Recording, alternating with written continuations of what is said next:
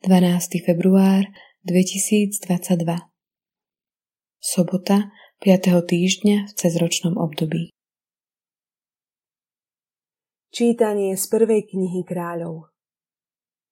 Jeroboám si povedal v srdci: Teraz sa kráľovstvo vráti k Dávidovmu domu. Ak bude tento ľud chodievať do Jeruzalema a v Pánovom dome prinášať obety, srdce tohoto ľudu sa obráti k svojmu pánovi, judskému kráľovi Roboámovi. Mňa zabijú a vrátia sa k judskému kráľovi Roboámovi. Kráľ porozmýšľal, urobil dvoje zlatých teliec a povedal ľudu: Nechodievajte už do Jeruzalema. Hľa, tvoji bohovia, Izrael, ktorí ťa vyviedli z Egypta. Jedno postavil v Beteli a druhé dal do Danu.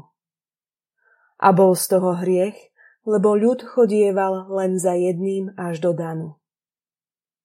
Potom narobil svätýň na výšinách a kňazov z obyčajného ľudu, ktorí neboli zo synov Léviho. Zaviedol aj sviatok v ôsmom mesiaci, pätnásty deň mesiaca, podobný sviatok, ako slávili v Judsku.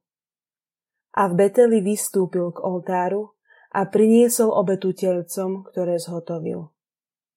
V Beteli ustanovil aj kňazov výšin, ktoré porobil. Po tomto všetkom sa Jeroboám nevrátil zo svojej zlej cesty, ale znova ustanovoval kňazov výšin z obyčajného ľudu. Každého, kto chcel, posvetil a stal sa kňazom výšin. Týmto hrešil dom Jeroboáma a bol zničený a vyhúbený z povrchu zeme. Počuli sme Božie slovo. Pamätaj na nás, Pane, z lásky k svojmu ľudu.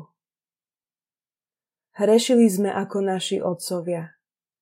Konali sme bezbožne, páchali sme neprávosť. Naši otcovia v Egypte nechápali tvoje zázraky. Pamätaj na nás, Pane, z lásky k svojmu ľudu. Urobili si teľa na horebe a klaňali sa soche uliatej i zamenili svoju slávu za podobu býka, ktorý trávu požiera. Pamätaj na nás, Pane, z lásky k svojmu ľudu. Zabudli na Boha, svojho záchrancu, ktorý vykonal veľké divy v Egypte, zázraky v Chámovej krajine, v Červenom mori skutky úžasné. Pamätaj na nás, Pane, z lásky k svojmu ľudu. Čítanie zo svätého evanjelia podľa Marka. V tých dňoch zasa bol pri Ježišovi veľký zástup a nemali čo jesť.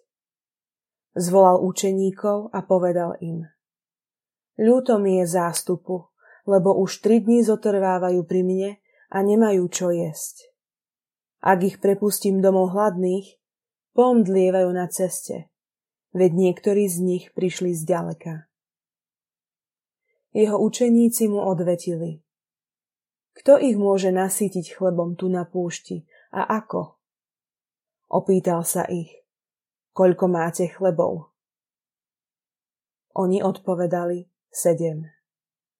Tu rozkázal zástupu, aby si posadal na zem. Vzal sedem chlebov, zdával vďaky, lámal a dával svojim učeníkom, aby ich rozdávali. A oni ich rozdali zástupu. Mali aj zo pár rybiek. Aj nad nimi dobrorečil a kázal ich rozdať. I jedli a nasýtili sa. A nazbierali sedem košov z vyšných odrobín. Ľudí tam bolo asi štyri tisíc. Potom ich rozpustil. Hneď nastúpil so svojimi učeníkmi na loď a došiel do Dalmanutského kraja. Počuli sme slovo Pánovo.